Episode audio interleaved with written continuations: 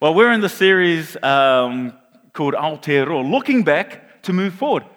And what the series is, is about is, is, is, lessons from the past that we can apply to today, that we can learn from the past, so we can choose the very best for our future. And I really want to talk about being a pioneer. New Zealand's known as a pioneer, that we're pioneers, right? That we're the, we have the pioneering spirit, the number eight wire, because we were so far away from everyone else, we had to figure things out ourselves. Amazing what we can do with the number eight wire.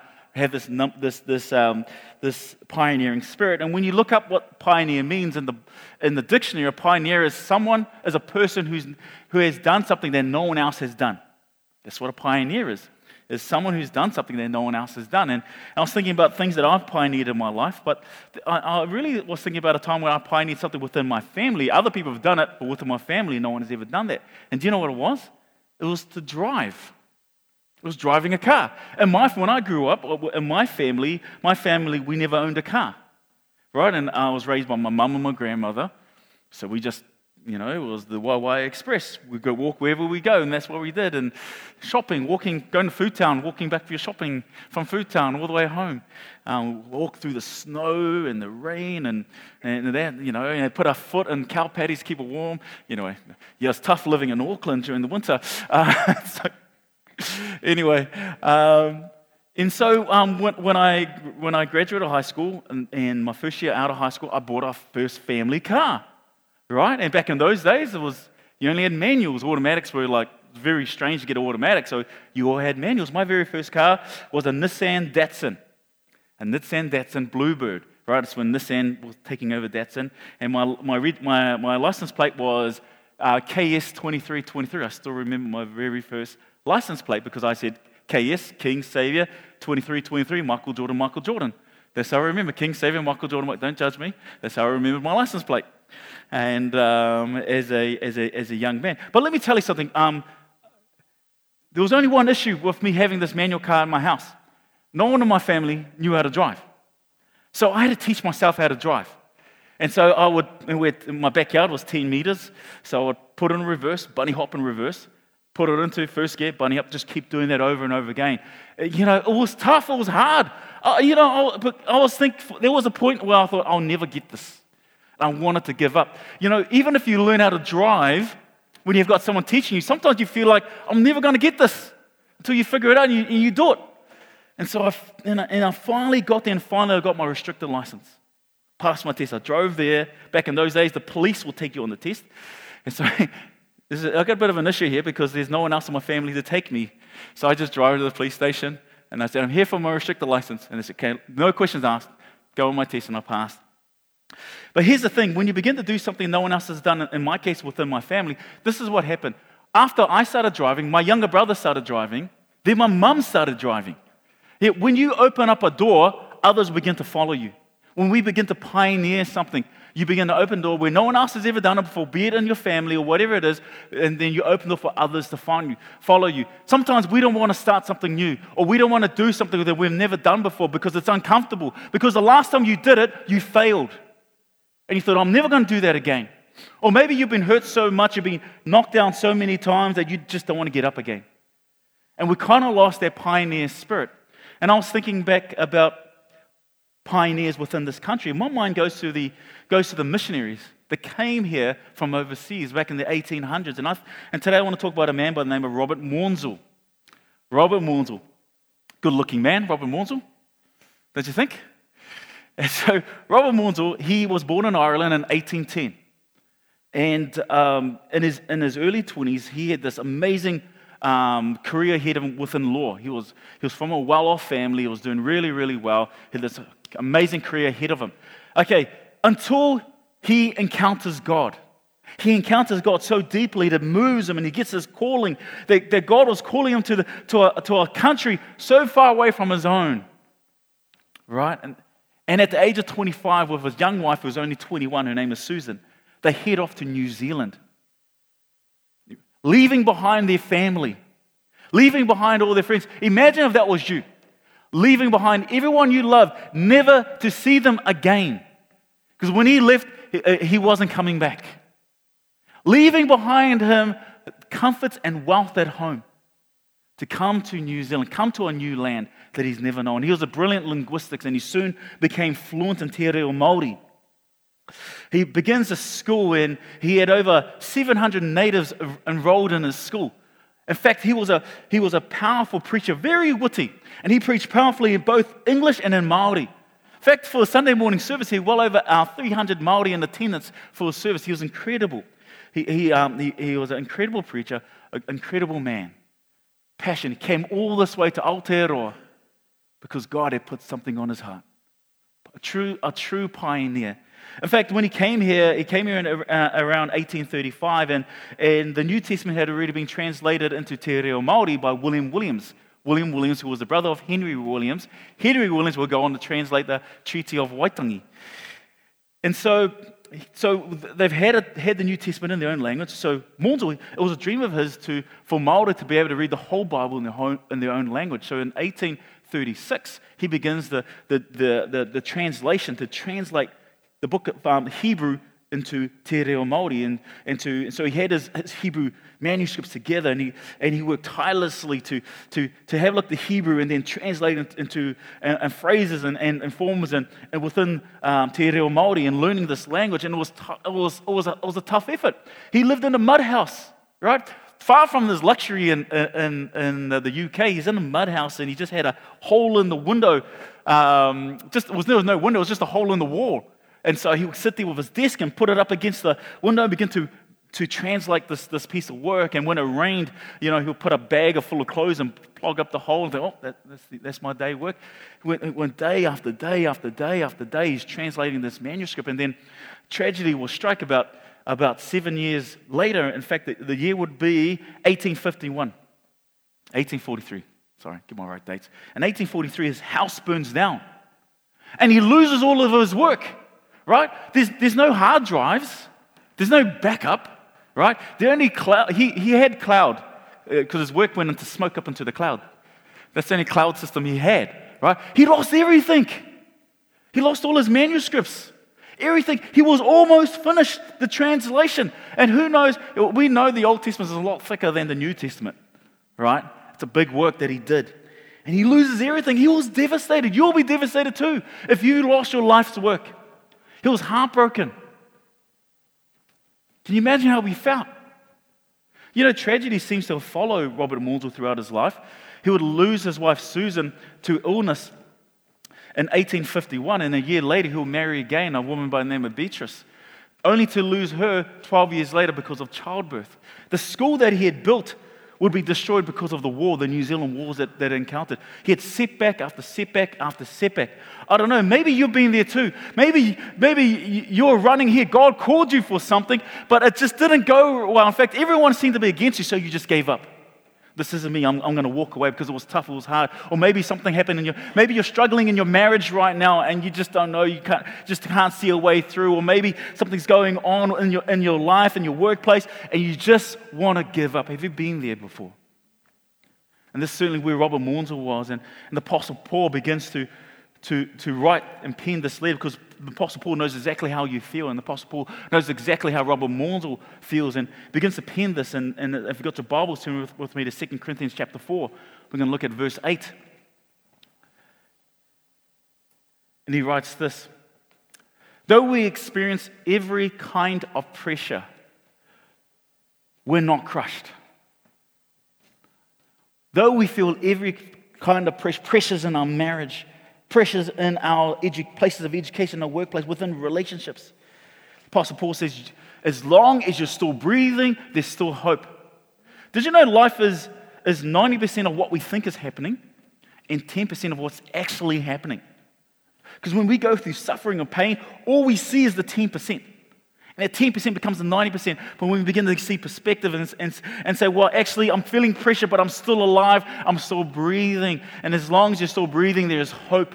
The enemy wants to take your breath wants to rob you of your breath, wants to isolate you. And this is where we get into depression and anxiety. The enemy comes in and wants to isolate you, move you somewhere else, and, and, he, and, he wants to, and he's after your breath.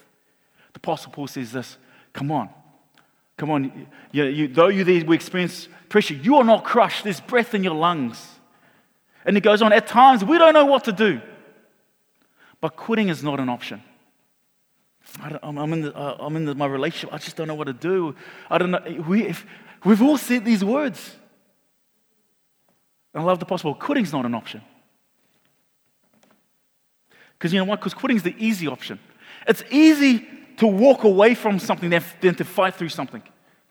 It's easier to walk away from a marriage than for, to fight for your marriage. It's easier to work, walk away from your studies than to, to fight for your studies. You know, um, my, my, amazing wife, Poro, uh, when she entered her studies for the very first 17 years after she left school, she's now uh, in her, um, in her 30s, seven kids in her 30s. She enters in and becomes, and she does a Bachelor of Music. So I, I drop her off to, for a Bachelor of Music, and, and all the other students are the same age as our, as our children. Right? I felt like I was taking her to youth group. I was going, Are you going to youth group or are you going to studies? Right? And, and she gets, there's over 30 students there. All these, these, these students had learned to read music from high school. She, all she knew how to sing. That's all she did. She went and she studied hard. She studied hard. She studied. Because let me tell you something anything that is meaningful is hard. If it wasn't hard, it's not meaningful. Everything you have that's meaningful, it was hard fought. You fought hard for it. You want a meaningful relationship? You want a meaningful marriage? Fight for your marriage. You want a, you want a meaningful career? Fight for your career. Because if it's not meaningful, then let's just walk away. And you know, in her second year, the numbers dropped in half. In her third year, her final year, I would, I, would, I would walk in the lounge and she's lying on the floor, fast asleep, her books scattered around her, trying to understand and learn these things. You know what? She graduated. There was only eight students left. there was only eight students. You know, we were so, I was so proud of Poro. She, and this study was, her, her degree was so meaningful because we knew how she fought for this. And it's easy just to give up. It's easy to say, well, everyone else has got it, not me. Everyone else is ahead, not me. They're so far ahead. I might as well, why even bother? Come on. There's times where we, we don't know what to do. But quitting is not an option. It's time to pick ourselves up in our distress and keep moving forward. Quitting is the easy option. Verse 9 We are persecuted by others, but God has not forsaken us. You know, whatever you're going through right now, God is with you. He's with you. You may feel all alone, but you're not alone. You might have tears in your eyes, but the Holy Spirit laments with you and groans with you. You are not forgotten. You are not alone. As you journey through the storm, you are not alone. We may be knocked down, but not out. Has anyone been knocked down this week? You know, failure is only permanent if we don't get back up again. We can either, if, get, we, if we stay, we can't live in that place, but we've got to stand up in our suffering and keep moving forward. When Poro heard her father had passed, you know, it, it, uh, uh, you know, it was tough in our household. She mourned for a couple of days and then she picked herself up. Not that she forgot her suffering, but she, she, she carries it with her and she's moving forward because you can't stay there and just let it swallow you up. You've got to pick yourself up in your suffering. And it's, it's in the walking, it's in the journey that you find strength and you make your way through, not forgetting it, but carrying it and picking yourself and moving forward. She picked herself up for her children, she picked herself up for her husband. And this is what we got to do. We are persecuted by others, but God has not forsaken us. We may be knocked down, but we are certainly not out. Come on, failure is a stepping stone for success. It's failing forward, it's learning from my mistakes and learning from things and picking myself and, and, and learning from it and keep moving forward. Keep moving. Verse 10 We continually share in the death of Jesus in our own bodies, so that the resurrection of life of Jesus, I love this, will be revealed through our humanity. Through our hum- You know what that means? That means there's someone sitting in this room that has an issue that you have the answer for. Did you know that? Did you know that you are the answer to someone's prayer? You know why? Because you've been there before. You've been where they are and you got through. You pioneered your way through that struggle and you made your way through it.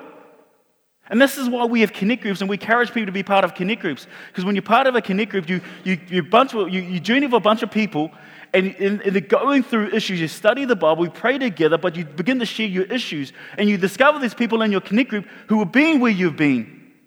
And you thought it was final. You thought there was, there was no way through, but they've been through it before. And they begin to encourage you and strengthen you. This is why we need each other. We're better together. We need one another. But you may be thinking, I don't need a connect group. I'm all good. I'm all good in the hood. I'm fine. I'm fine. Like I've been through my struggles. I'm fine. But I wonder, uh, you know, what if there's someone who needs you? There's someone who needs you because you've been where they've been. They're trying to find the door through and they can't find it. But when you, so that when you begin to, when, when you begin to share and help people, you open the door for others to follow. See, your gift, your gift is to lead someone through something that you've been through. That's your gift. You are the answer to someone's prayer. Your gift is to lead someone uh, who has been, who is where you used to be. It's time to open the doors and allow others to follow you. So, what does this mean for us? It means quitting is not the answer. See, the last time you failed, did you stop trying because you failed? Or did you fail because you stopped trying? I'll say that again. The last time you failed, did you stop trying because you failed? Or did you fail because you stopped trying? Because imagine me if I, uh, um, I stopped trying because I failed. Now that's it, I'm never going to try, you know. But no, I'm going to keep trying. I'm going to keep going. And I just let you know, I do have a full license now. Just in case you're wondering, does this guy have a full license? I, can, I can drive a car now. Okay? Come on, we've got to pick ourselves up in our suffering and we're going to keep on trying.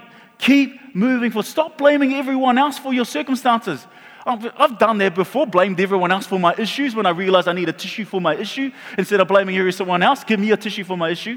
I'm going to pick up the tissue and, wipe my own tears and stand up and begin a journey with people who've been with me, arm in arm, and stop blaming everyone else and take responsibility and pick yourself up and keep moving forward together with people who are being where you're being.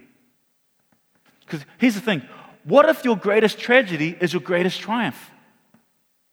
What if your greatest tragedy is your greatest triumph? When I was going through the hardest points of my life, the hardest parts of my life, I wanted to give up. I wanted to give up on my faith. I wanted to give up on so many things. And, I was, and when I was in the middle of my storm, I was crying out to God. I said, Why am I going through this? Why me? I've been faithful to you, Lord. Why are you allowing these things to happen to me? But I got through. And I got through to the other side. And when I look back at my trials and my, troubles, I realized that God was with me all along. And you know, now I will say, I'm glad I went through that. When I was in it, I didn't want to because who I am today is because of my trials. Because what if your greatest tragedy can become your greatest triumph? That there is people out there who need me. There's people out there who need you. Because your gift is to lead someone through something that they've been through, that, you, that they're going through right now and you've been through. When we open the door, we open the door for others to follow. What if your greatest tragedy can become your greatest triumph? Don't quit. Don't give up. Your marriage is worth it. Your children are worth it. Your faith is worth it. Your studies are worth it. Your career is worth it. Your community is worth it. You know, devil, you've been fooling me for too long, and I'm not going to stay down anymore, but I'm going to pick myself up and I'm going to keep moving forward. You may have been knocked down. Maybe you're knocked down right now, but let me tell you something you're not finished. I am knocked down, but I am not finished. Turn to the person and say that you're not finished.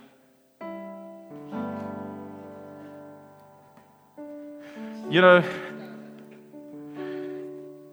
in the sentence of life, the devil may be a comma, but he is not a full stop. He's not a full stop.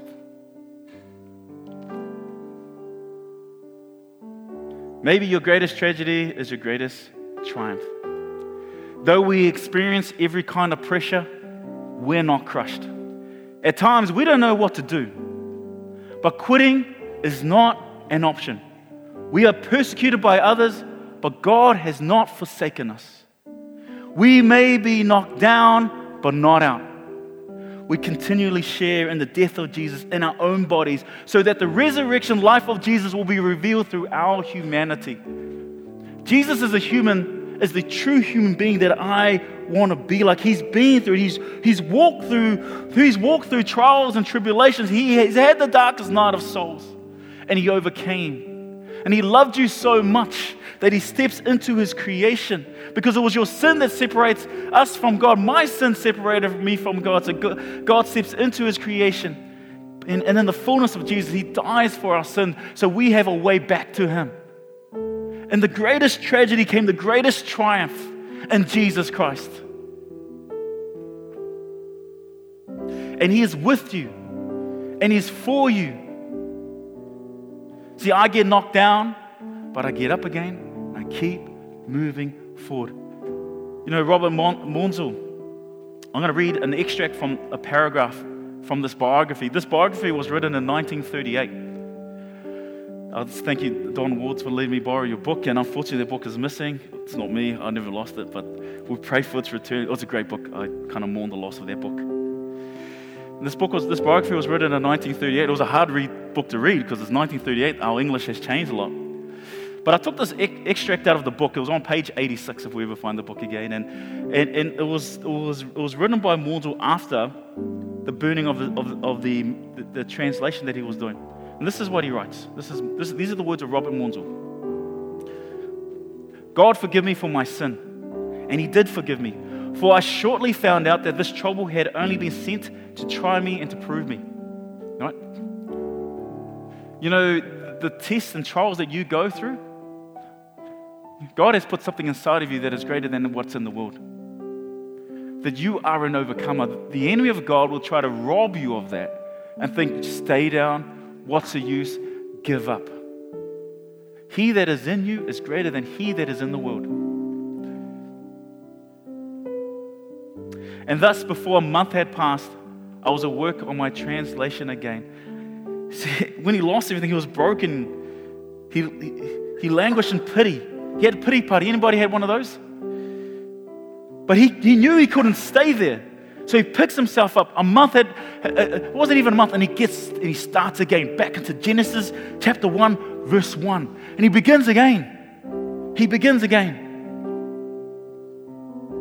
This time, with the help of one of my wardens, a middle aged Maori who had professed his faith in the gospel and was living in peace and in charity with his neighbor. It was help I received from this man, from this Maori man, that enabled me to grasp the full meaning of many words I had up to then imperfectly understood. And thus I became aware of the many faulty interpretations there had been in the burned manuscripts. And I was now able to thank God my work had never reached the printer's hand in its original state. In his tragedy, out of his tragedy came his greatest triumph. He says, Thank God that I went through that. Thank God I went through that. Because what's ahead of me is greater than was in my past. And what's ahead of you is greater than what's in your past. Don't let your past define who you are. Don't allow your past to sabotage your future. What's ahead? And I love the story because this is partnership. He partners. You know, if you're going to translate something in a, in, a, in a language, maybe it's a good idea to partner with someone who actually speaks that language. Right? And I love this because because he recognizes this, that it's better together. Why am I trying to do this? And, and he discovers actually this translation is far superior to this other one. And then, and he goes on. In course of time, my new rendering was printed, and the Maoris were for the first time able to read the Old Testament in their own tongue. 1857, 14 years after, later when he first started. Come on, your greatest treasure can become your greatest triumph. This is a beautiful picture. The Te Reo Māori, the Māori translation, the original translation of the Old Testament, was in partnership with Pākehā and Māori working together. And this is the essence of the treaty of coming to learn to share this land as equals, equally help one another, to share this land together in partnership. And the Old Testament, the translation of the Old Testament is a beautiful picture of this, of coming together. It's a beautiful picture. Your greatest tragedy can become your greatest triumph. I'm going to end, land this plane to give you hope. I'm going to read from the last paragraph from this biography on page 177. This is what's written in the last page of this biography. One of his old country friends recalls the following incident. When I was a boy, the doctor, this is Dr. Maunsell, when I was a boy, the doctor came one evening and remained with us several days as the weather was very wet and cold. When we were sitting around the fire, the elders discussing the prospect of war breaking out around us. And this is, of course, the 1860, 1863, 1864, the New Zealand Wars, when Governor Grey ordered the troops to go in and confiscate and displace all the tribes from Waikato. And the doctor had been telling us that he had no personal fear of the Maori and how that it was the Pākehā who was at fault, and that would be Governor Grey. History will come and reveal that it was Governor Grey. My mother said, Dear Dr. Maunsell, do you think these people are worth all the labor you have bestowed upon them during these past 30 years? Right? Imagine being asked to reflect on your 30 years of ministry. Can you imagine Maunsell reflecting? What's happened in these 30 years? I lost, I lost um, a chunk of my life's work was burnt up. My, my wife died because of illness. I got my second wife died because of childbirth. The school that I founded was destroyed because of this war. And he begins to reflect of tragedy after tragedy. I love what he says. His reply was, Yes, my good sister. For if I can be the means in God's hand of saving one soul, one soul, anything I've been able to do is indeed worthwhile. God has a plan for your life that is good. You have purpose. There's purpose in your life. And it is good. You're going to have setback. You are going to have setback after setback. You are going to go through trials. Well, that's nice and positive. But it's what we do with it we pick ourselves up. We get knocked down, but I'm not finished. And we keep moving forward. What if your greatest tragedy is your greatest triumph?